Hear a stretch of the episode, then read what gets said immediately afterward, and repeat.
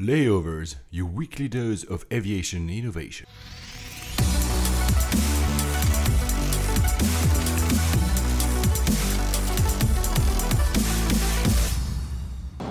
Hello ladies and gentlemen, welcome aboard from the flight deck. This is Paul Papadimitriou. Hello everybody, this is Alex Hunter. We'll be your pilots for this show about the news, the startups and the technologies defining the modern air travel experience. Our flight time today, an hour and 20 minutes, and we expect an on-time arrival. Coming up on this flight, Airbus hypes a hyper-aerialistic hypersonic plane. Potential clue to the MH370 mystery comes ashore. Hackers were in United Systems for a year, but what about Sabre and American? British Airways toughens its luggage policy and its Heathrow third runway stance. Delta's subsidy bipolar disorder. Emirates seats numbering disorder. Corporate jet upgrades versus the shrinking A380 seats. As we reach our cruising altitude, I'm going to turn off the fasten seatbelt sign for you. Now, ladies and gentlemen, sit back, relax, and let's turn on those noise-canceling headphones. Flight 20 to Dublin. Hi, Alex. Hi, Paul. How's it going? Good. Hey, man, 20. I know. 20 episodes. Wow. It's flown by. It's been damn good fun. Yeah, I mean, I was thinking we would get there, but I mean, it's still good news. So thank you for all the guys and girls who are listening to us every week. I mean, every 10 days now or so. We're trying our best. We'll do a slight modification starting today. Instead of having two parts of the show, we'll mix all the news. We'll see how that goes because we realize that sometimes it's a bit artificial to put the innovation part at the end and the industry news at the beginning. We're going to mix them up so it's always relevant for everyone. Let us know if you like it or not. We're going to see how it works today. But before we go, I mean, Dublin, because I was actually in Dublin today, like yesterday. I landed back yesterday. So we'll talk a little bit about the airport. I know that you know this airport quite well, Alex. Yeah, it's a great airport. And it's had a lot of investment in the last 5 or 10 years to really turn it into a world-class airport for a lot of reasons, which we'll touch on at the end of the show. But yeah, it's a great airport. And of course, an awesome city.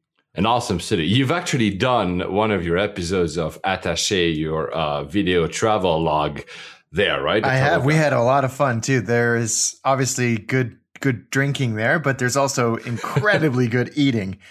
This is just a great city. The people were all super friendly. It's true. Yeah, I had a lot of fun there. So that was a fun show to produce. Before we start the whole news, I just wanted to say I'm a big fan of James Bond, as you guys might know because you've heard episode 007, but I'm also a big fan of Mission Impossible, and I went to see the Mission Impossible Regnation, which is their latest one. Oh, how was it? Actually, it was amazing. Honestly, I loved it. Okay, maybe I'm a sucker for these kind of movies, but I really loved it. Actually, I went to a double bill. So before midnight, I saw the previous one, Ghost Protocol, and at midnight, they shot at the other one. So I finished my night at 3 a.m. Oh, what a good idea, though. So was it the premiere? It was the premiere. First day? Wow. That's the first cool day. And there's one stunt in there, which you can see on the trailer when you have Tom Cruise, who it's good to remember, is 53. Tom Cruise on the side of an Airbus with an A400M, which is a military aircraft. And you can see him, trying to get in the aircraft that the aircraft takes off. He actually is in the air. The thing is, most people don't realize the stunt was actually done live. He's actually taking off on a real plane. Of course, he was hatched with many, I guess, safety measures, but he actually did it. It's amazing. So say what you will about him and his movies and his personal life, he is dedicated to his craft. Oh yeah. I mean, it's absolutely extraordinary. Absolutely. Honestly, the movie contains a lot of other stunts. I'm not going to speed it out for you, but really it's an amazing movie. And for that stunt alone, it's really worth watching if you're into aircrafts, as both Alex and me have. The thing is, there are many stories that have been hit to shelf since the last time we saw each other, Alex. Yes. Many big ones. And the first one, obviously, that everybody talks about is MH370. Yes. And if you've been living under a rock, you might not have heard about this, but it's dominated the headlines for the last week. The major breakthrough being that a piece of an airplane was found on the Reunion Island, which is it's a French territory, no? Yeah, it's an overseas department, actually. Yeah. Ah, okay, it's part of France. And this piece of airplane washed up, and people were, of course, very excited in some regards, but also quite hesitant to say this is a piece of airplane from 777, let alone from this particular 777. But it has emerged that, yes, it is extremely likely that this is a flaperon, which is a control surface from the MH370, which has blown open a whole new part of this investigation and actually given us so many more new questions to answer, and has not really answered any of the questions that we already had, other than putting to rest some of the more creative conspiracy theories that were circulating about this airplane. Oh, trust me, I've seen, add-ons on these conspiracy theories, so that piece of the aircraft is not actually a true one. It's a fake one just to divert the attention. Anyway, let's not go there. But the thing that you said is extremely likely. It's interesting that you say that, because the French authorities, it's part of their territory. That's why the Bureau d'enquête et d'analyse, which is the kind of the... it's like their NTSB. Exactly. They came out and said that it's extremely likely that it's a part of the 777 and part of the MH370. Though the Prime Minister of Malaysia went much further, because it said a serial number is matching MH370, the paintwork is matching, and there's also a maintenance seal that apparently in the flaperon that is matching. So, and that creates some kind of controversy, because the French, they have no direct stake, obviously, in it, and they were still kind of reserved, while the Prime Minister of Malaysia, I don't know, it's created a controversy, because some people say, why would he go so far and to actually confirm, especially when you think about the families that are waiting for news, confirm that the piece of the aircraft is actually a piece of the aircraft. What's your take on that? I think...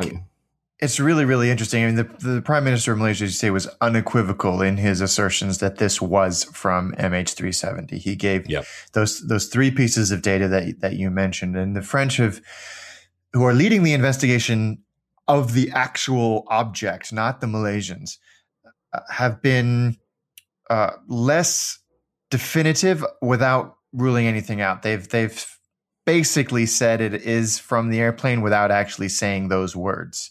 And I think you uncovered, sorry to interrupt you, because you uncovered a Reddit thread that is very interesting, because obviously if this is a piece of a 777 and there's no other 777 missing in the world, then obviously their link is really, really, really close, right? Because you don't invent a new 777.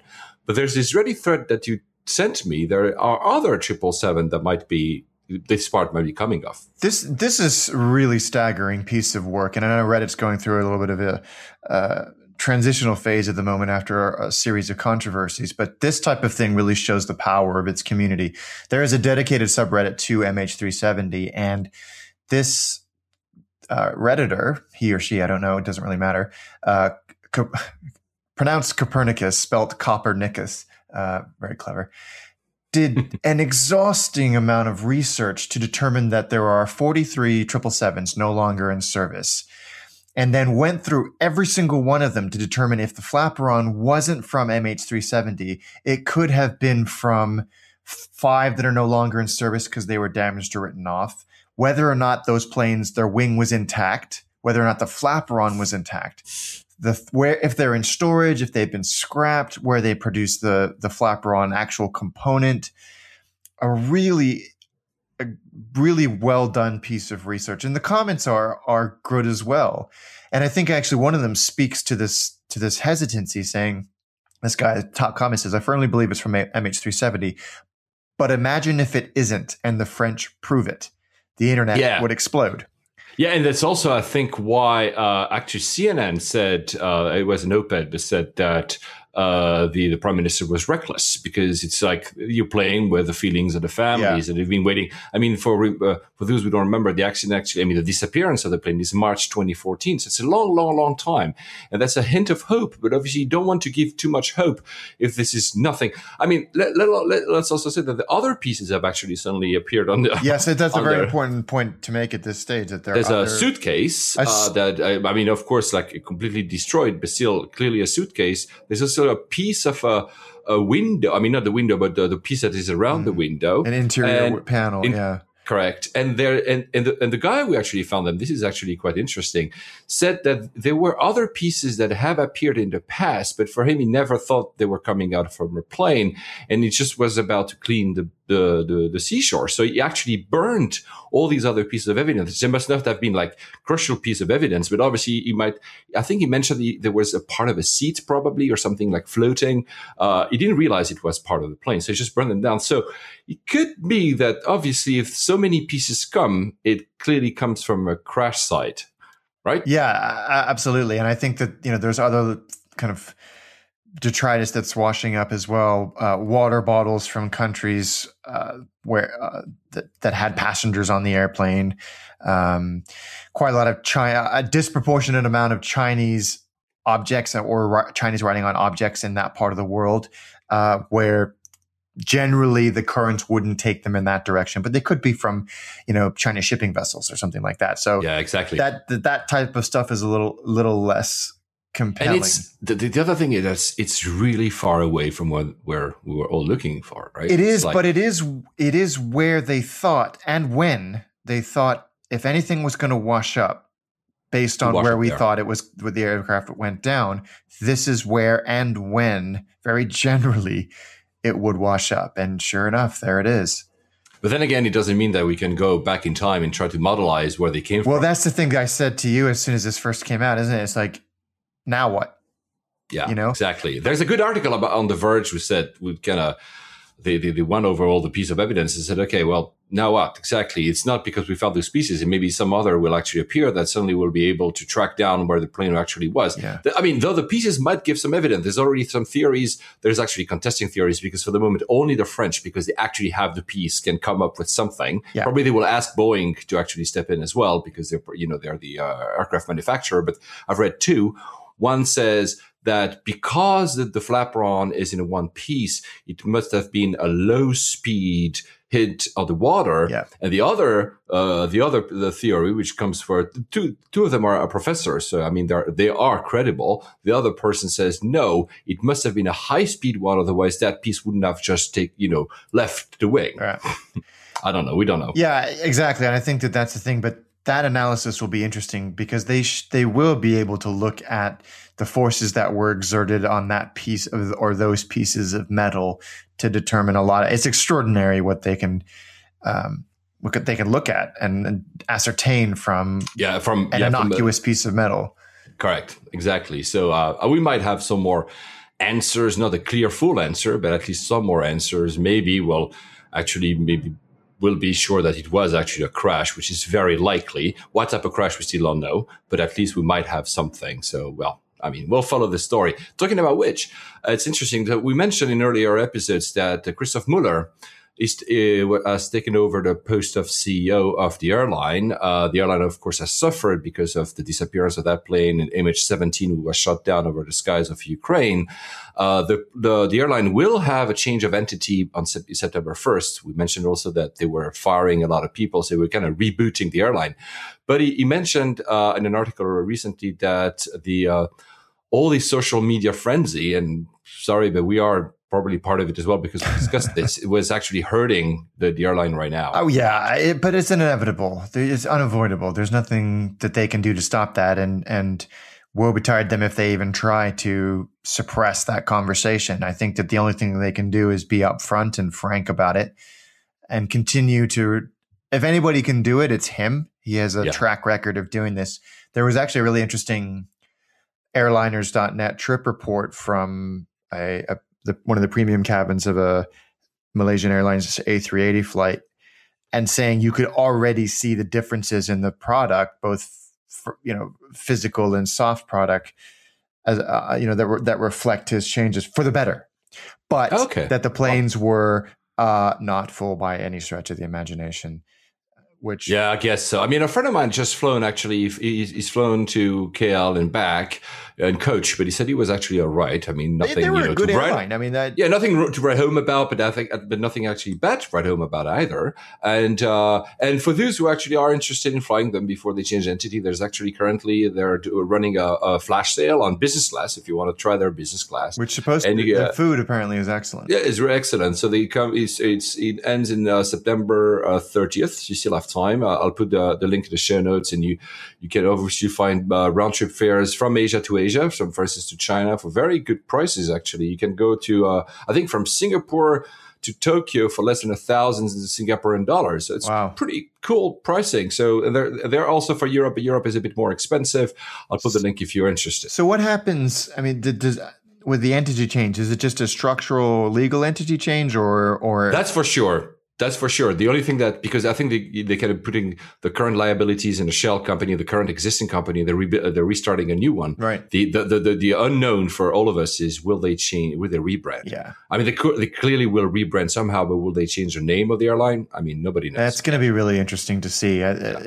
I think they have to probably somehow. Yeah. Because sadly, right? It does happen. I mean, one accident or issue, maybe not, but two in a year, I think the brand is no longer. And you look at what happened to Swissair, which was called Swissair, now it's called Swiss International Airlines. So still people call it, they kept, so probably they won't go into something completely new, but they will try into Malaysian Airline, Malaysian Airways, or it might just be something very small, but still to hint at the fact that it's a new company. It'll be very interesting to see what they do. The other big story is the one we keep talking about every episode, is the US3 versus the ME3. So the US is in the Middle East. So Qatar has finally come out with its own report, its own answer to the accusations of subsidies that the three major airlines have been telling about these all the airlines in the Middle East. Have you read the report? Not the whole thing. No, not either, because it's out of the three reports out yet, so Etihad hasn't really done a report, but some kind. Of course, Emirates has come out full guns blazing with a lot of reports, a lot of answers. This is, it's pretty well done. It really, again, said there's no subsidies. It says that it doesn't really compete with any U.S. carriers on any non-stop routes. I repeat the arguments that they've been saying, that it serves routes that the U.S. is not serving. Yeah. The U.S. is looking mostly east, and they're looking mostly west from the U.S. if you look at it. But the one thing, though, that I would say is, and that's I spotted that on a thread on airliners.net, which is a very good source of information for people that really know the industry. You can see in the report itself, you can infer from the report itself that Qatar Airways has clearly lost $160 million over its lifetime, which is not a lot, but still they lost money. They made only maybe $40 million over the last 3 years, so they're not making still a lot of money. And the commenter said, not a company that you would think can afford a $1.7 billion investment in IAG or $5 billion worth dollars of new aircrafts. Right. Let's be honest here. There is clearly something to that comment. Yeah, there is. The aircraft one, I dismiss outright, because all of those, as you mentioned in the last episode about the way that airlines finance aircraft, it doesn't really work like that. You can make an order for a $10 billion aircraft order. That doesn't mean you need to write a check for $10 billion right there and then. It just Correct. Does not work like that. But the investment in IAG, or the acquisition of IAG, as well as all of the other, it would be very interesting to know where that money comes from. Yeah. I think, let's be honest, out of the three ones, so Etihad, Emirates, and Qatar's are the ones that are, if there was a if you want to grade the kind of defense you can do, Qatar is the one that is most difficult to defend. There must have been, again, let's be clear, we are not per se against subsidies, because at least I believe that all airlines have received in their past or currently still receive, look at China and other places, subsidies. Absolutely. At what time it becomes unfair, that's the old question. The US airlines themselves have received a lot of money. But it's true that if you just take the argument of, did we receive subsidies, and are those fair and unfair, Qatar seems to have received quite a bit of aid. I'm not going to call them subsidies, because then we're going to go into another debate, but probably. Yeah, I think that's fair. Yeah, that's fair. Etihad, actually, the CEO of Etihad, James Hogan, was interviewed by Skift. It's a pretty cool interview. I'll put the link. Yeah, really interesting interview. He said, we represent 0.0006% of seats in and out of the US. Well, and obviously then he said, well, so the US battling us is just protectionism because, come on, we're not a huge airline compared to you guys. It's interesting because the Qatar Airways mentions that as well. They say, it is puzzling to see the biggest U.S. carriers describe Qatar Airways as a threat, given our small size and lack of direct competition with them. I find it weird that they are de-emphasizing themselves as a threat to the U.S. carriers. That's not really what this argument is about. No, but I mean, then again, out of the three, everybody kind of knows that Emirates is the one that really is scarier, right? Yeah. In terms of pure competition, not in terms of subsidies. Now, if you're talking because I believe out of the three, Emirates is the most mature company. They actually are a very profitable company. They're expanding their routes. They are the biggest threat.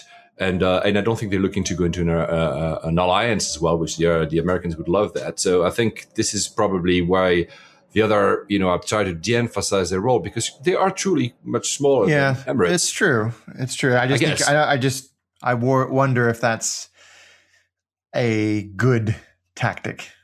Yeah, probably. Well, and one thing that James Hogan said as well in an interview, he said that they are not in an alliance. They are a large aviation group. They say actually they are their fifth largest aviation group in the world. I didn't know that. Wow. Well, given all of the carriers they have a stake in, I can see that. But the thing about alliance, again, here, like Emirates, is that he says, we couldn't enter any alliance being because they want to be a dominant player. So if there's another dominant player, they just don't want to, they're not interested. So basically that kind of translates into, we will not enter an alliance. Mm. We'll see. I mean, we'll see what they're going to do. In terms of still on that debate, there's a new team in the debate in the US. Yeah, this was very interesting. It just made the whole debate slightly more colorful. There is a group of U.S. airlines that is joined together and come out vocally against the U.S. carriers. Now, these are American airlines that have come out and said, no, you're wrong. They want them to renegotiate the open sky stuff. And so it's JetBlue, Hawaiian Airlines, Atlas, and FedEx. The latter two are predominantly cargo carriers. And they have come out guns a-blazing, saying the big three do not speak for all or even most U.S. airlines.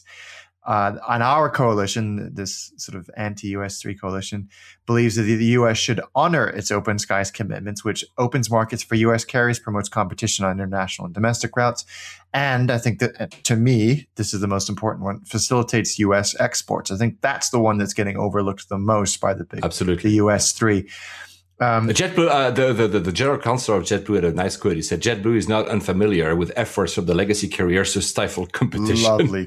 Lovely. And I think somebody asked me why Virgin America and Southwest and some of the other U.S. airlines aren't participating in this. And my immediate reaction is that less for VX, but more certainly for Southwest, they don't really have any co-chair partners or any inbound so this is kind of irrelevant for them. I agree. And probably not worth their time and energy getting involved in a scrap, which is almost purely about international traffic, of which they have really none. Yeah, really none. Absolutely. You're right. Actually, there was another article now. I don't have the source right in front of me. Again, I'll put them in the show notes. That it said that in that same breath, it's called the U.S. Airlines for Open Skies. That's the name of that new alliance we're talking about. And they said they were wary that there might be this whole thing is provoking the UAE and Qatar to respond with restriction back for U.S. carriers. That's FedEx, for instance. If FedEx would actually suffer, they could actually, absolutely. They have huge operations in the Middle East. And but also, and that's interesting, the letter, and I'm just going to quote here, the letter notes that U.S. military uses commercial airlines to ship supplies for U.S. troops in the Persian Gulf. I never thought about that one, actually. That's delicate, isn't it? Yeah, it's very delicate. I mean, of course, here we're talking about one coalition firing, arguments against the other, but still, it's an important argument, I think. We cannot just overlook it entirely. It's interesting that, they've coalesce together to actually have a, you know, a common front now against the legacy carrier. It becomes more and more interesting by the day. Yeah, so I love that. And it does. We've heard nothing really from the government either about when this will be addressed, if at all. So I think they will have to at some point. I don't know. I'm sure there's so intense lobbying. I mean, the airlines have, especially the legacy carriers, have very good rapport with congressmen and congresswomen. So I'm sure there will be pressure to have something. Maybe it won't be the renegotiation of open skies, but I mean, this is a process. We'll hear again about this. This is what we keep hearing them. And it might be the summer now, meaning it's likely into the very, very, very long American election cycle now. Right. So I wonder if anything's going to happen. You're right. We also mentioned last episode about, you know, this potential collusion between the legacy carriers and that the Department of Justice in the US was looking into. And there's this blog I follow called Cranky Flyer. I kind of laugh because he's a bit abrasive about in his opinions, but he Brett. Said, but he said something interesting. He said, yeah, that there's you know, Wall Street, I'm going to quote, Wall Street, in fact, is not happy that the airlines are actually trying to compete with each other. That's keeping fares lower. And that means some analysts think the airlines aren't doing everything they can to maximize profits. Yep. Mm-hmm. He's not wrong there. No, he's not wrong at all. He's not wrong at all. It's true. Yeah. And I think the numbers don't add up in all of this argument. And you look at the profits the big US airlines have been posting in the last few years. Wow. And then this argument, and then this sort of protectionism whispers come in. The numbers don't add up. And so I agree. You know, people like Brett are very good at picking this type of thing apart and going, hang on a minute. And then, absolutely. You know, so, you know, good on him for writing that. Another company that is actually involved somehow in this fight. We also mentioned last week that the last episode that the Import-Export Bank was part of this whole thing. Boeing. The chairman of Boeing came out and said that they will consider moving key parts of Boeing's operation to other countries if Congress doesn't start to renew that Export-Import Bank, which, to recall, has a role into helping other countries finance their buying aircrafts, for instance. So, wow. That's quite a statement. That's a big threat. And I think that that will get some action out of it. And coming back to what you said yourself about the, you know, the offering new businesses way outside, it said every time a 777 lands in Beijing, it takes 7,000 or 8,000 small businesses to Beijing, and none of those would have a chance to export without us. Yeah. That's again the chairman of Boeing. I think he's right. That export thread or leverage or whatever you want to call it is actually something that the Heathrow runway campaign has also been using heavily. I was at Heathrow a couple of days ago. I don't know if you saw this as well, but there's one of the big billboards as you're leaving the airport says a third runway would give 100,000 British businesses access to export opportunities. Yeah, exactly. So it's. I mean, I think it's a good metric. It's a good economic driver. Absolutely agree. Especially for a country like the UK. The irony department, Delta, which is, of course, part of, like, say, all the other airlines are being subsidized, actually bought a stake in China Eastern Airlines, which you might not know that, people listening to this show, is the most subsidized airline in China. There you go. I don't even know how to react to that. It's, you know, do what I say, not what I do, right? But then again, I mean, if you just on a business side, they're right. They're right to do that. I mean, China is the next big market. They have the totally right to enter. There's no open sky agreement with China, so it's a 1-to-1. That's why they just bought 3.55%, so very small stake, because they cannot have the all immunity system. You can listen to past episodes and that, but basically but still, it makes business sense. So they're right to do that. But you know, there is no open skies agreement, but you can't have a bigger tie up with antitrust immunity until there is an open skies agreement with China in place, which is the one, and they're fighting these open skies. Yeah, which is so it's like, which one do you want, guys? It can't happen both ways. And actually, I think we'll touch on this a little bit later. But Delta were one of the bidders for a piece of Skymark, the airline in Japan. Go ahead with that story. Go ahead. They didn't get it. They bid for it, but did not get it. ANA. The largest airline in Japan got it and will will take a controlling interest, although not a majority interest in the airline, which will see them. So it's still unclear what's going to happen to those A380s that were on order. Because apparently the thing is, so Delta was winning the negotiations. Delta was about to enter into Skymark's capital, so saving the airline out of bankruptcy. But apparently the rumor is that ANA talked to Airbus and said they will get the A380. That's a rumor. That, I mean, it's pretty compelling. Yeah, I mean, because, I mean, I'm sure that's a huge driver, because if Airbus doesn't know what to do with his A380s, right? It's huge. They have, I think it was 6 A380s that I don't recall like right that. Now, something like that. But I think I'm sure it's it's a big part of the argument that you say, oh, you know what? We're actually going to buy them. I mean, again, with all the lease system, et cetera, but they're actually going to acquire them, which first of all will mean that we have finally a new airline having A380s. Plus, it's in Japan. No other airline has one. I mean, we'll see. We'll talk about the A380 a little bit later, but that's interesting. But again, Delta here was right to look into business opportunities abroad. So it's like you said, it's not what I... Do what I say, but not what I actually do. It's crazy. So, I mean, that's great for Skymark and for ANA. They're going to put in a ton of money. They're going to put about 18 billion yen into Skymark, which will be much needed, I'm sure. Very quickly, my favorite small airline in Japan is called Starflyer. I love flying them. I'll put again maybe the video of their in-flight safety video. I really love it. They made a small profit, even though passenger is down. I really hope you guys have to fly it, because I really hope it survives. They're very cool. Yeah, very cool airline. I really hope that they will survive, because it's it seems to be more and more, like in every market, but more and more tough market with all these low cost airlines one after the other popping up.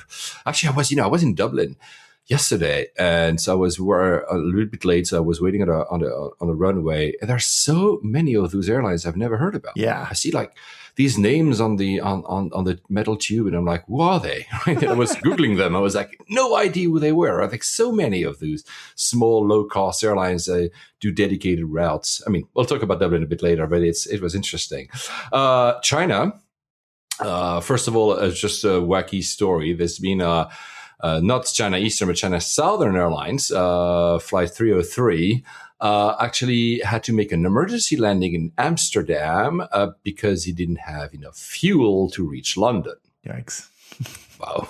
But so apparently the story, when I put it in the news, because people listening to us, you might know. If you don't, you're learning now. We have this kind of sheet where we put all the news we see and we found interesting. The story developed between the time I put it in now. Apparently it was because of, there's a reason, it was because he had to avoid Chinese military activity. It was said it was already, like flying. So I'm sure he had to make like a detour. That's weird and slightly alarming. Still, it was a 787. Talking about delays in China, the Chinese airlines are not the only ones suffering from it. Yeah, this is a really interesting move, and I think there's more than meets the eye to this story. But apparently the delays in and out of China have gotten so bad, even for Cathay, that Cathay have decided to severely reduce the flights between Hong Kong and Shanghai because they were so routinely delayed between the two cities. There were 230 flight delays. And when an airline actually calls it a delay, it means to you and I it's a big delay, because they use the word on time, or the phrase on time, very liberally. So for them to say 230 delays in 2 months is pretty amazing. And they've said that they are reassessing their schedules. And there was one flight, the Hong Kong Airlines flight, that was delayed for 8 hours. Wow, that's because of Chinese air traffic. And so they've just said, look, we're going to pull back on this and figure out if we actually want to do this and if it's right for our staff and our passengers to have to deal with this. Yeah. Well, that's so if you fly to China, and especially if you fly CX, well, be warned that some of the flights are the intensity of the routes might be less than usual. So, but I mean, we'll have probably to cover one day there, because it's not the first time we hear about it. There's a lot. It's just a glut. Yeah. There's so much traffic on over China. There's not enough capacity at airports and also the routes, because a lot of it is actually military airspace, unbeknownst to a lot of people. So that creates a glut over Chinese airspace. I mean, so it's important. I think it's important to point out here that Cathay are not reducing capacity, they're reducing frequency. Yeah. So they're putting bigger airplanes on the route. I mean the smallest airplane they have is a A330, so they must be putting 777-300. That's the biggest airplane they have. I think that's the one they would put. I don't know, I haven't followed. I'm sure if we go on airliners, we'll learn about that. Two other quick piece of news about China. First, it's just I found that totally randomly. I mean, usually whether it's like terrorist attempts or at least, attacks in planes, we hear about them. Apparently there was a flight, such an attempt by an arsonist in a flight, what was it? New Shenzhen Airline, which I've never had heard about before. There was some guy who tried to put his seat on fire twice. Wow. But the story is that since the crew was able to stop him and was able to restrain him, and they got a pretty good bonus out of their good actions. So that's a cool story to hear about. What's alarming about this is he managed to bring gas, a lighter, and a knife. So the lighter, I mean, I get it, because most countries, if you have cigarettes, you can bring a lighter. But I mean, a gas canister? What are we talking about? Yeah, and a knife. I mean, it's and a knife. Yeah, well, of course. So and you see the picture. I'll put there are pictures of the seat. You can see that there must have been some kind of fire starting, because the seat is clearly burnt out a little bit. So. Yeah. Wow. And twice. That's the thing I don't understand. Were there the first time just calm down and he started again? I mean, we're not sure, but still.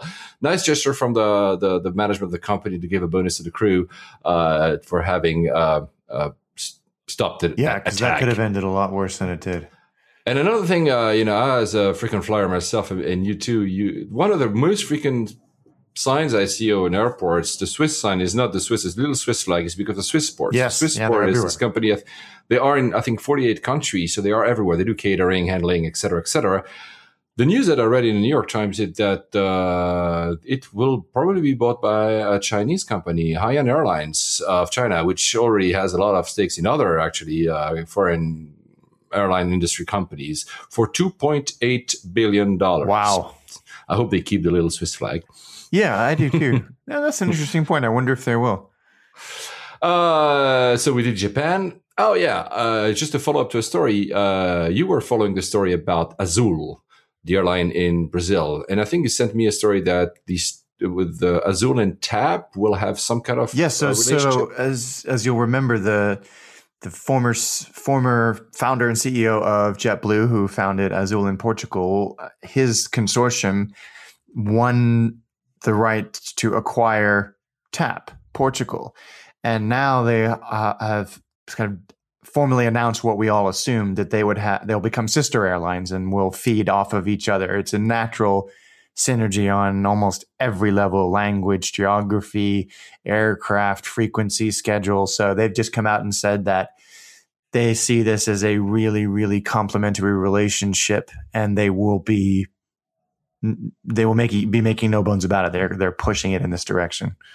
Yeah, probably be also like a frequent flyer. Yeah, exactly. On pretty much operationally and from a customer experience, I think the traveling between the two, which is great because that links a lot of Europe with a lot of South America. Yeah, exactly. Very, very smart. We're flying there. It might be actually smart to look at this when it happens, because it could be actually very competitive and also have very good ways to actually connect in Brazil to go somewhere else very quickly and very efficiently. Because sometimes it's not. We mentioned Rio Airport last week. Now, back to China of sorts. So you must have heard there were stories about Chinese hackers having hacked into so many systems in the U.S., including the government's Office of Personnel Management that stole like millions of identities and information and stuff. But there's been a story that actually, are they the same hackers or not? We don't know. But there's United Airlines systems, the hackers were within that system for a full year. United didn't see it. Amazing story. How is that possible? Exactly.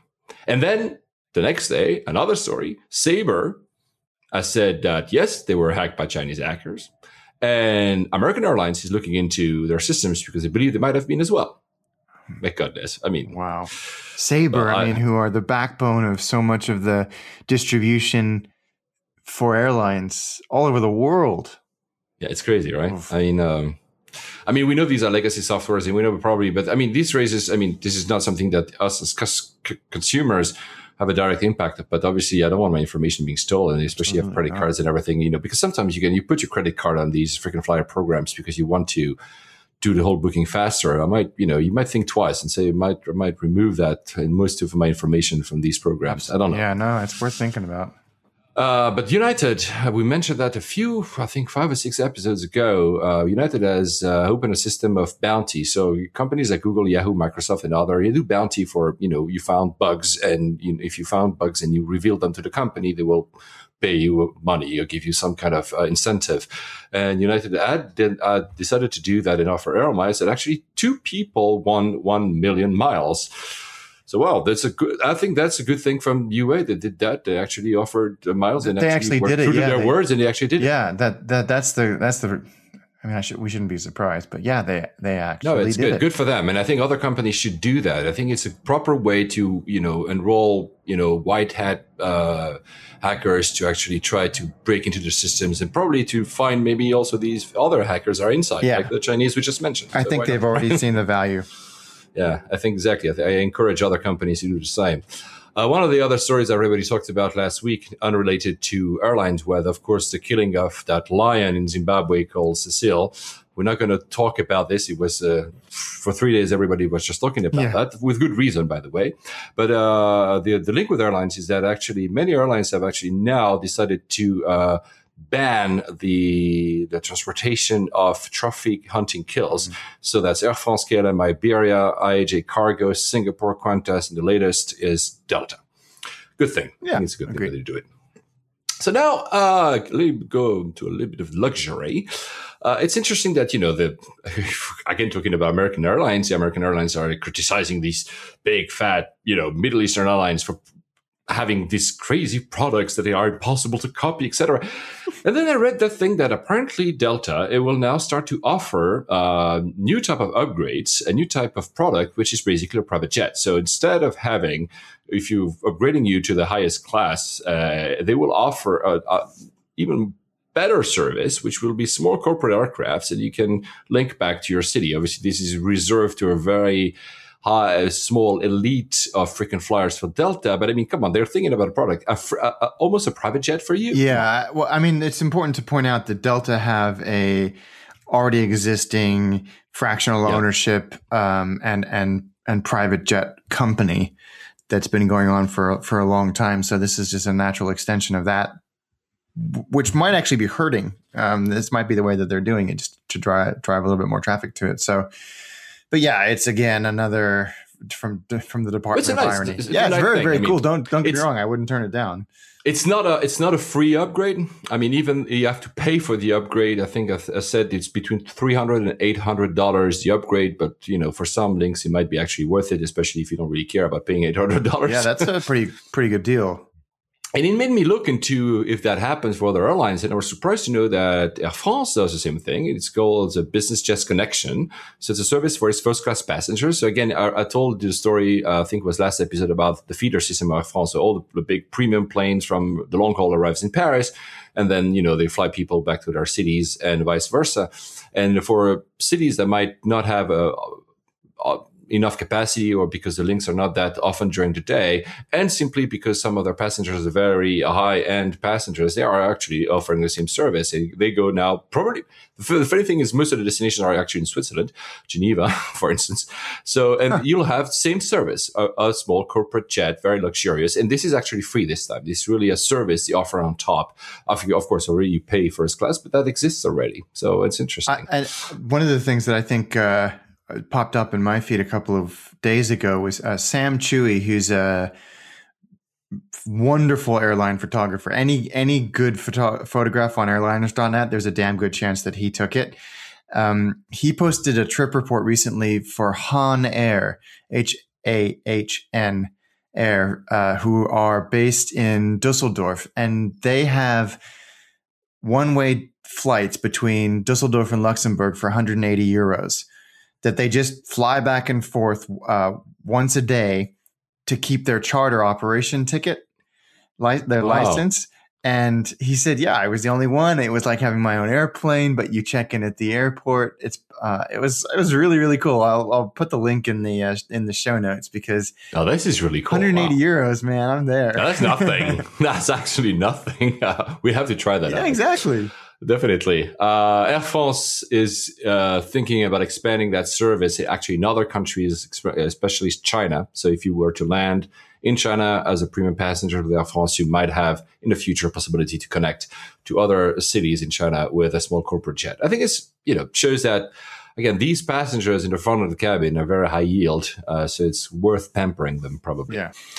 Talking about that, talking about the reaction of to the Middle East, Lufthansa will change the way it delivers its service and its business product. I've never been in business long haul with Lufthansa, believe it or not, so I cannot really judge it. But they say they will do stuff like saying hi with your name when you arrive in a plane. They will actually not showing you, the tray when they actually deliver food, but they actually directly deliver to your seat, stuff that you see in other airlines already. Yeah.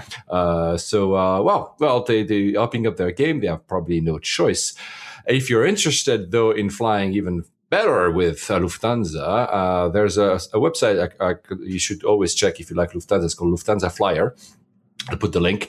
It showed up that there's a first-class fare sale if you're interested in such things, but it's a 2-to-1. So basically, you buy 2 tickets and you pay only 1. So actually, it might be worth it. Yeah, it could be actually pretty good. It only starts in Austria, sadly. So you have to start in Austria. But I mean, come on, you can go to Hong Kong for 2,500 euros or something, if I remember correctly. So first class. So that's if any one of the listeners are interested in first class, well, there's something to it. Switching gears, Alex and I, we both are, subscribers to a shit ton of systems to get our, good deals, including the premium deals. So you get a lot of notifications and or emails and or any other stuff. I'm not actually having any SMS notifications on. Do you? No. Do you do that? No.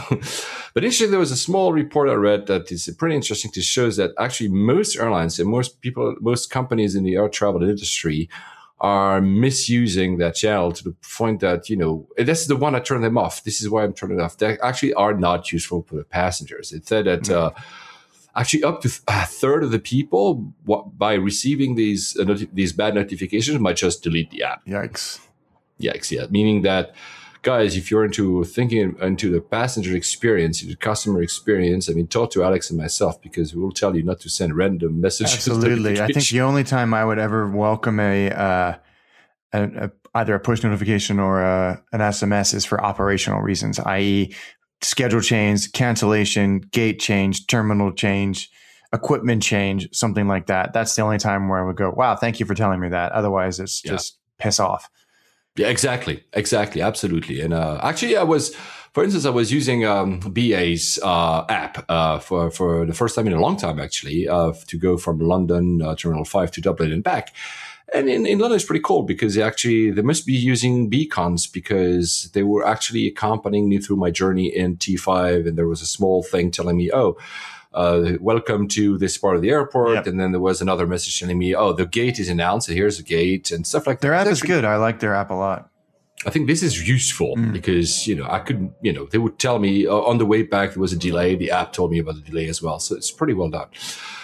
So back to a big aircraft that we both love, although it's not the most beautiful A380. So you just mentioned it with the Skymark story. But you had also found a story it's months ago, that Emirates was introducing Dubai-Copenhagen flight with only 2 classes. So they were getting rid, for the first time, they will get rid of the first class on an A380. So no more of these fancy showers. I took a shower in a few weeks ago.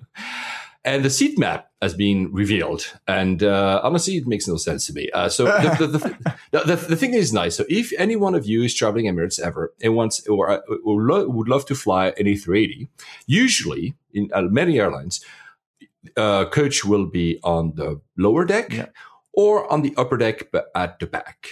But Emirates is simply actually getting rid of the first class, which is on the upper deck in front, and putting coach seats there. So basically, you'll be able to be very front of the seats in that big staircase that is in front. So that will be nice. When I say it doesn't make sense to me is that the numbering doesn't seem to make any sense. The seats upstairs start at 53 or something, and then they start again at at 6 for business passengers. I don't understand it. I know that Singapore do mixed class on the upper deck as well. There's some business class and some economy. Yeah, but the economy would be in the back. I don't remember. I'll have to check on SeatGuru at some time. Because one thing that is, for those who have never flown in the front of any cabin, it's always, especially in terms of turbulences, the front is less shaky. That's certainly true. Towards the tail is... Yes. So if you are in the A380 on top, so on the upper deck, you'll barely feel any type of turbulences. It's a luxury by itself. So, I mean, I'm not here telling you to encourage you to fly Emirates just for that. But, I mean, if you ever fly that, try to get to the upper deck instead of the lower deck. I think you make a better deal. Plus, it's going to be a smaller cabin, obviously, on the upper deck. Yeah. Which also means that they will retain for business passengers the bar at the end. I think that's the reason. That's the reason I think they kept the way it is, because the bar, the way it's created, actually fits the back of the upper cabin. It could maybe fit it in the front of the. But anyway, so there you go. A380 and Emirates, we were all excited that, A380 Neo will be built for Emirates. But apparently, the Airbus is kind of not backtracking, but saying no decision has been made yet. That's weird. Why would you do that? I don't know. What do you think? I don't know. It's bizarre, right? Yeah. I'd like to know the rationale or be a fly on the wall to those discussions. I don't know. But the thing, though, that really you found it at was... We discussed as well a few, maybe even long episodes ago about Airbus thinking of putting a different layout on the A380. So instead of having an economy 10 seats abreast means so 10 seats in a single row, having 11 of them. And there was a huge uproar that it was a disaster and everything. And actually, there's a new plan. You just found a layout, an actual layout. Yeah, this is actually clever. Yeah, it's very clever. It's a patent that has been submitted. And it shows how they intend to do this 11 across. And it is, as you say, quite clever because the two window seats are slightly raised. And I assume that is to accommodate the curve of the fuselage as it curves up. Exactly. So they can fit without compromising on seat width. Too much. And also not only on seat width, but if I remember, there was a picture taken back then when the 11 seat abreast was proposed. And you'd see that your feet are in the curvature of the plane, and that you couldn't actually put your two feet next to each other because it was so much curved under you. So by raising it, they're getting rid of that issue. Yeah, that's an interesting, simple but very very clever solution to this. And it doesn't mean that it will be very complicated. No, it's still 18 inches wide each seat, and also it would be 3-5-3, 3 seats, then 5 seats, and 3 seats. I really would not want to be that person in the middle of the 5. That's awful. But apparently, the 5-1 will be 18 inches, but the 3 will be 17. So you'll have it's 1 inch, and that makes a huge difference. But you'll have slightly less width off your seat in the rows next to the windows, and the one in the middle, you'll have slightly more. To comparison, the 10 abreast and the 787, 10 or 9 abreast, I don't remember now. It's 16.9. Apparently, it's horrible. That's not. That's gross. I don't want to fly that. I want to fly. Alex and I have never flown a 787, a Dreamliner. Somehow. I'm gonna find one where coach is actually, has less seats because I'm just gonna die or something. Yeah, it's. Well, Virgin Atlantic is 9 abreast in economy. Okay, but you haven't flown them yet. Nope, not yet. You have to find a way to do that. I found you a nice ticket to San Francisco. I know. So we found, I think it was a friend of mine, Mark Schmoger, who put that on Facebook. There's a Oslo, San Francisco return business class for €555. And the guys on Flyer Talk, that just lit up. And so they were all waiting with bated breath to see if those tickets would actually be honored. And I haven't actually gone back to check to see if they were. Yeah, well, but... I don't know if it was. Do you think it was a mistake? Yeah, I'm sure it was an offer. It was fat fingered. Yeah, because €555 in business class return, that's pretty cool. It's unbelievable. A cool deal, right? So I directly sent that to Alex and say, okay, here, you can go back to San Francisco quickly and for cheap, right? I'm mad at myself for not doing that. Well, then again, it's always hard to make plans if you're not sure the fare will be honored. Yeah. Because you're like, yeah, exactly. Especially if I told my wife and our two kids, hey, we're going, oh, wait, no, we're not. Talking about still the Airbus, there was Liham, which is that's a very good source of information about the industry itself. I posted an update on the market share between Airbus and Boeing. Interestingly, actually, it seems that Boeing is narrowly winning the first half year, but not a single A380 was sold, obviously. A shit ton of A320 Neos were sold. That's the most sold aircraft in the first 6 months of this year. The second one is 737-800. And then the A321. You know, I found that chart a little confusing because under the Boeing section, he has the 737-8 and the 737-800. 100, yes, me too. I wasn't sure how do you make the difference. Maybe there are two versions, but I don't understand that. I don't know either. I didn't understand that either. But even if you put these numbers together, that would mean that the 737-8 or 800 is actually winning over the A320 Neo, but then the 30 Neo you add to the A320 current version. I mean, honestly, but the point is that overall, Airbus is slightly hedging the Boeing, but that doesn't mean anything. So every year it's like a fist fight for that. The new market is just open, Iran. We'll see what happens. There's Iran Air is already looking into discussions with both Boeing and Airbus to finally renew its fleet after years and years of embargo. So that would be interesting to follow. Yeah, absolutely. I think we can expect to hear some orders pretty soon. Yes, exactly. The next one is fun. We've just talked about the pity if we had to fly an 11 abreast on an A380, which means for long hours. And I've seen this thing. It's called Air Hook. So have you taken a look at the pictures? Yeah, it's interesting. It's pretty interesting. So it is, I don't know how to describe that. It's because it's a small thing you put in front of your seat. Oh, sorry, in the seat in front of you. You attached it to the tray, but the tray in a closed position, not an open position. And it has a little holder for a cup, and it has a holder for a tablet. So basically, it allows you to have in front of you, of course, a cup holder, first of all, but it allows you to have Python view of your tablets to create your own kind of IFE inside the plane. And it's very cheap. I think it's like $22. Yeah, it's clever. It's very clever. It's clever. So I'll put the link if anyone, guys, you want to check it out. If you have to fly long haul, there's no IFE because that happens. Or even like medium haul, there's no IFE. For instance, I always remember flying from London to Cyprus. It's almost a 6 hours flight. There's no IFE at all. I mean, of course, I would use an iPad or my MacBook to watch a movie or something. But this is, for $20, it also means that if the person in front of you reclines, that thing is still high enough for you to watch the your whatever entertainment you have in front of you. I think it's pretty interesting to do a nice little piece of inventivity here. But talking about inventivity, much more like, so the Concorde is no longer with us. Certainly. But oh yeah, I wish I could. Have you ever been in one, even if it's part? Yes.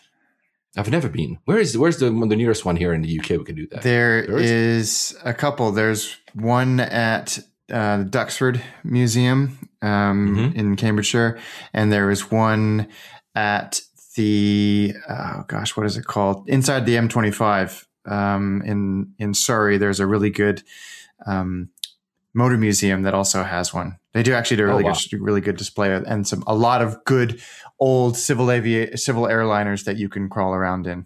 Oh, cool! Are they with the original BA interior and everything? Or that's cool! I have to check that because Airbus apparently has just patented a new supersonic because it's like crazy, right? Yes, Brooklands Museum. That was driving me crazy. Brooklands Museum is a great place if you're an airplane or car person. Go there. Yeah, so Airbus have just done this patent, and patents don't mean anything. Let's just put that out there right now. But they have basically patented a hypersonic jet that looks a lot like, or very similar to Spaceship Two, scale composites thing. And apparently, it looks like, for me, it looks like some kind of science fiction thing, a spacecraft. Yeah, but it looks like the fuselage of a 737 with at the front and then some craziness at the back. But apparently, it is theoretically possible of doing Mach 4.5, four and a half times the speed of sound. But that's like what, twice? What was the speed of the Concorde again? It's about 2.5 times the speed of Concorde. It's crazy. And it could do, in theory, again, all of this is in theory, could do London to New York in an hour. And the way it works is they have 3 different types of engines, so massively, already hugely inefficient. It has turbojets, so similar to what we have today, a rocket engine, and ramjets. So it would get off the ground using 2 turbojets in a reasonably conventional, or conventional today. And then as it rotated, it would then climb vertically using these rockets, like up like a space shuttle. Sure. And then you'd better fasten your seat. Yeah. So the turbojets would turn off right as it hit the speed of sound, and the rocket jets would engage to do 100 to get it up to 100,000 feet, and then at cruise, apparently the rocket would retract into the fuselage, and then the ramjets would take over and push it to Mach 4.5. And it would be powered by hydrogen. And I also think it would be powered by bullshit, because there's no freaking way that this is going to happen. Yeah, I agree with you. I mean, I would love to see something like that, but we know that these kind of projects are really just not economically feasible. I'm not even sure they're actually currently feasible at all. But even if it were, this kind of stuff that will never happen. Yeah, even in the past, when the French came with our Concorde, so the Americans tried to react, and it was I think it was given to Boeing, if I remember correctly, the supersonic, the SS-21. I have been inside of the prototype, but it was supposed the first designs. They were also actually have some kind of retractable wings and engine, and it became so freaking heavy that it couldn't even lift off. So that's the kind of thing. Of course, technology has seen a lot of advancements since then. But what I mean is there's a huge difference between what you can imagine in your mind, and I'm sure if it's a patent, there still has been. It's not some guy writing something down on a napkin, but it's still Airbus. But it's true that, I don't think we'll have that in our lifetime. Yeah, I wish. As much as I would love supersonic travel to come back. Paris to San Francisco in 3 hours. Don't get me wrong. I am all for this. Yeah. But this seems like patent trolling to me, or just getting it out there so no one else can. But if they were actually throwing money and brains at this, good on them. Because however they're going to, and the major flaws or the downfall of the Concorde was massive inefficiency and noise. So even if you can crack an efficient engine that will get you past the speed of sound, you have to not have sonic booms. Yeah, which they can only do that basically above sea level. Above the sea. So basically, it restricts so many destinations. Yeah. I don't know if it's ever going to happen. But something actually closer, we mentioned that the Airbus E-Fan, the small electric plane had made across the channel. And actually, they're looking to go a little bit actually further with that idea, and they're looking into something a bit bigger. Yes, they've actively started designing a 100-seat regional airliner with this kind of hybrid electric. They call it the EPU, which would have kind of 6 megawatts worth of power going to this kind of row of electric thrusters, and it's very similar to a hybrid car, but it wouldn't be gas. It would be it could be diesel, kind of diesel hybrid electric thing. This is really cool, and they've set it as a 10-year goal, which in terms of aircraft development is reasonably short. So. Yeah. Kudos to them. They've got a timeline to have a commercially viable product available, flying by 2032. As we said, I've seen the E-Fan. It's a small aircraft. It's pretty quiet, which actually also something that a lot of airports are, especially the neighbors are fighting against. I have our aircraft currently over my head, actually. So that's what I'm thinking about. That's also some solution. Of course, we're still a long way off having an A320 on pure electric hybrid power. But I mean, I think it's essential that a company with that credibility, that amount of firepower, is looking into new types of engines and new types of energy efficiency. It's very cool. It's very cool. Yeah. Talking about energy efficiency, the third runway at Heathrow. I mean, of course, everybody, you know, there were a lot of complaints from the neighborhood, but the bigger complaints is actually, it was very unlikely. This surprised the hell out of me. What the hell is going on? So is the chairman of IAG, is the chairman? CEO. He said that basically the price tag of the runway is excessive and cannot be justified on any basis. We didn't ask for it and we're not paying for it. Yeah, so they have come out as the most vocal opponents, other than Gatwick, of the third runway at Heathrow. And they would arguably benefit the most from it. And he said, and it's all down to cost, because they're saying that this massive cost for developing the runway would get passed on to the airlines, who would then have to pass it on to the consumer. And that would make them even less competitive with air passenger duty hampering them already. So I think a lot of people would have been kind of gone, wait, what? But sure enough, he's come out and said it.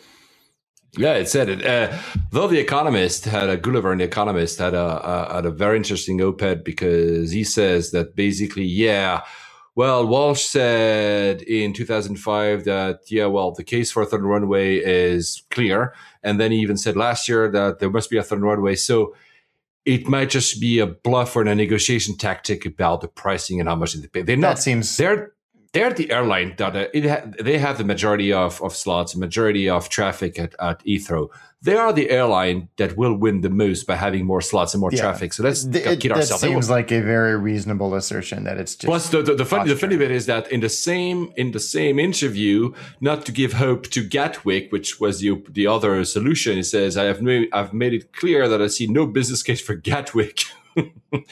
The case that they've put forward doesn't stand up to any level of scrutiny. So that's the status quo, but I think it's more a tactic than actual. Yeah, if they came out and said somebody else would be paying for it, then he would probably be a huge fan of the third runway.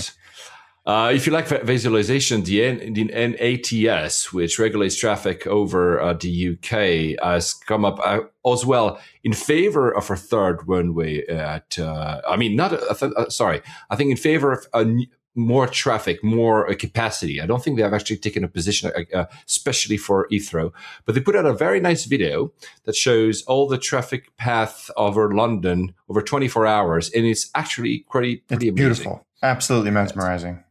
Yes. Still about IAG, the old feud with Ryanair. Yeah. So we said last week that Ryanair was okay to sell its stake in Aer Lingus, but now they're playing time. They said, "Yeah, we're going to sell it to you when we're not telling." I mean, probably next month. So basically, they already, I think it was last week. There was the first, the threshold, the deadline for the signature of the documents. They basically didn't show up and say, "Oh, we'll do it next month." So I think they're just playing hard to get. They're not happy about it. Of course, though, isn't it? But for those who are flying BA, the most interesting bit, an actual piece of fact that might interest you, is that they are changing their luggage policy. So they're going to start to be much more restrictive on luggage policy, basically for cabin luggage, because that's the whole debate. And it's true. I was in a flight yesterday at BA and the day before again. And, it's really become the war of the overhead compartments. People come with the largest luggage as possible. I mean, I'm not blaming them always. And there's not enough room. So what they will do now, they will actually give you a tag, which would be a yellow tag. So if you get the tag on your luggage, it means that it has the right size and is guaranteed to stay in the cabin. If you don't have it, it doesn't mean that you're not allowed to get into, but if there's not enough room, they will remove your luggage and put it in the hold. Wow. What do you think, Alex? I think it's in line with a lot of what other airlines are doing. It's quite a low-cost carrier tactic. EasyJet have been hugely vocal about this. It's much more in their interest for turn times. I am so divided about this. I think it's ridiculous to charge a customer to put their bags in the hold and then restrict what they can bring on hand luggage wise. But then again, having flown in the US a lot recently and seeing what people bring onto the airplanes, I see why an airline's hand gets forced and they have to institute things like this because it gets ridiculous. Yeah, it actually, yeah. But, you know, as we've said in the past, it's what prompts people like you and I to get on the plane first. Yes, exactly. I'm the first in line. I look like a ridiculous sometimes because yesterday the plane, so I arrive at the gate, and when I arrive at the gate, basically 5 minutes later, they told us the plane is delayed. And I was already standing in front of the line. I'm like, you know what? I'm not going to move. And I moved. So I went having a seat, and then suddenly other guys starting, and I'm like, oh no, I'm not losing. I'm not getting in the back of the queue. So I stood up. So basically I stood up for 25 minutes checking my phone because I had nothing else to do because I wanted to make sure that my carry-on would be inside, which is stupid at the end of the day. I know my carry-on actually is the right size. It was actually because I was just going for a deck. Yeah. It's a very small one. But I would hate that anybody tells me, you know what? Yeah, this one goes in the hold. No way. Yeah, no, it's pretty frustrating. And I dropped off my in-laws at Heathrow a couple of days ago, and they were on Virgin, and Virgin were doing something very similar. You had to show them every single piece of hand luggage, and they would put a tag on it, which they do intermittently in my experience of Virgin, but now they seem to be doing it a lot more. And I have to say, just on the subject, Virgin Atlantic have made some changes to their check-in process at Heathrow, and it is super bad. Really? Yeah. Oh. So they force you to check in on the kiosks, but they don't tell you that. So you can wait in line. My poor in-laws waited in line for 20 minutes to check in because the kiosk wouldn't work. I said, let's go to the kiosk and check in. And it said, okay, we can't do this. Please see a colleague. So they waited in line, and the lady said, you need to go check in on a kiosk. And they said, oh, no, it doesn't work. And they said, no, you need to go see one of my colleagues. So they'd waited 20 minutes in line, and no one had come along and said... Yeah, and so my in-laws were very patient about it, but I nearly flipped out. I mean, at least they should say, you know, because there are other airlines. For instance, I was in Geneva, which you will go soon, and in Geneva, the Swiss started, you know, like basically mandating people to use the kiosk as well. But you have one or two members of staff that are there and tell you, oh, here you go. And if you have a difficulty using it, they will also help you. Yeah. And if it doesn't work, they will drive you to another one. So, and I think at least for the moment right now, there's like, you never know what to do. Sometimes you arrive at the airport, like, okay, there's a check-in. There's no one there. Should I go? Yeah. Or am I not allowed? You know, so it has to be better direction. Yeah, it was just badly managed. And, you know, a lot of people were getting really, really frustrated because they did not do a good job. And even those people who had already checked in or tried to check in on the kiosk, it rejected them. What else were you supposed to do? The natural thing to do is go wait in line at a check-in desk. Anyway, no, plus, if you've waited for 20 minutes, she said, "Oh, I could just help." Yeah, so it would be interesting to hear from Virgin Atlantic if they have any reasons for this and what people should do, and if they're planning on telling people to do this before they head to the airport. Case, in that case, it's a case of following, you know, process by too far. If somebody has waited for 20 minutes and was unaware, just help. Yeah. You know, just check them in, and that's finished. Absolutely. Right? Talking about luggages, if you're also in London, there's something that I used to have when I was living in Japan. You can have now the luggage delivery system. It exists already at LCY, so at City Airport. Sorry, I was trying to find the actual name, never use it. City Airport. So you can actually, on both when you inbound and outbound, so you can have your luggage picked up at your place and delivered to the airport and checked in.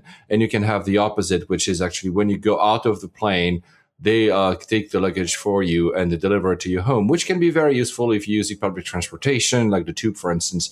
I've seen that in other countries, and actually kind of works very well. The pricing I haven't checked, so I can tell you if it's actually really worth doing it. But I think it's an interesting service. I think it's called Airporter or something like that. So if you're ever in London, either Gatwick or City, you should look it up because it could be interesting if you have a big piece of good service.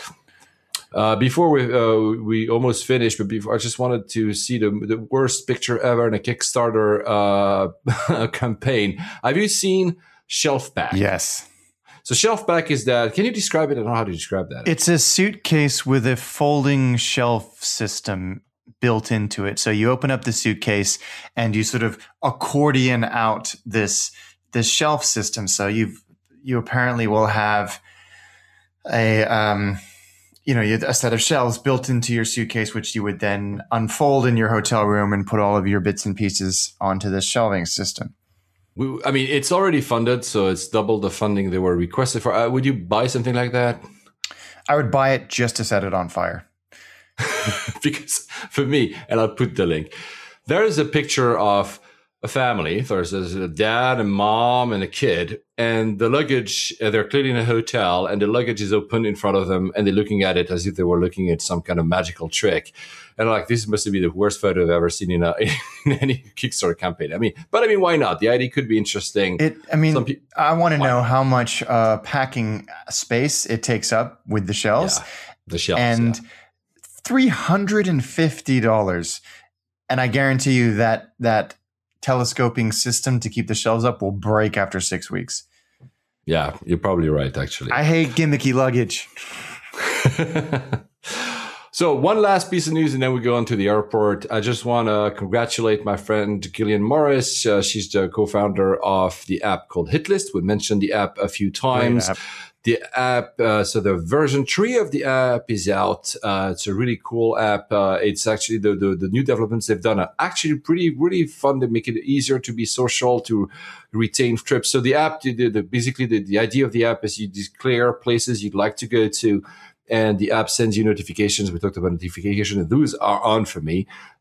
There's a great deal if you want to go to that place for X amount of pounds or dollars or euros, depending where you are. So it actually surveys and keeps track for you of these deals and gives you like, oh, there, if you go 7 days in Chicago, there will be that price. So it's pretty open. You have to be open, but it's nice to see. And all the notifications are now kept into the app and everything. It's a really nice app. And when I say congratulate her is because it has been featured as the best new app in more than 50 countries by Apple's App Store. That's a pretty good thing. Absolutely huge kudos.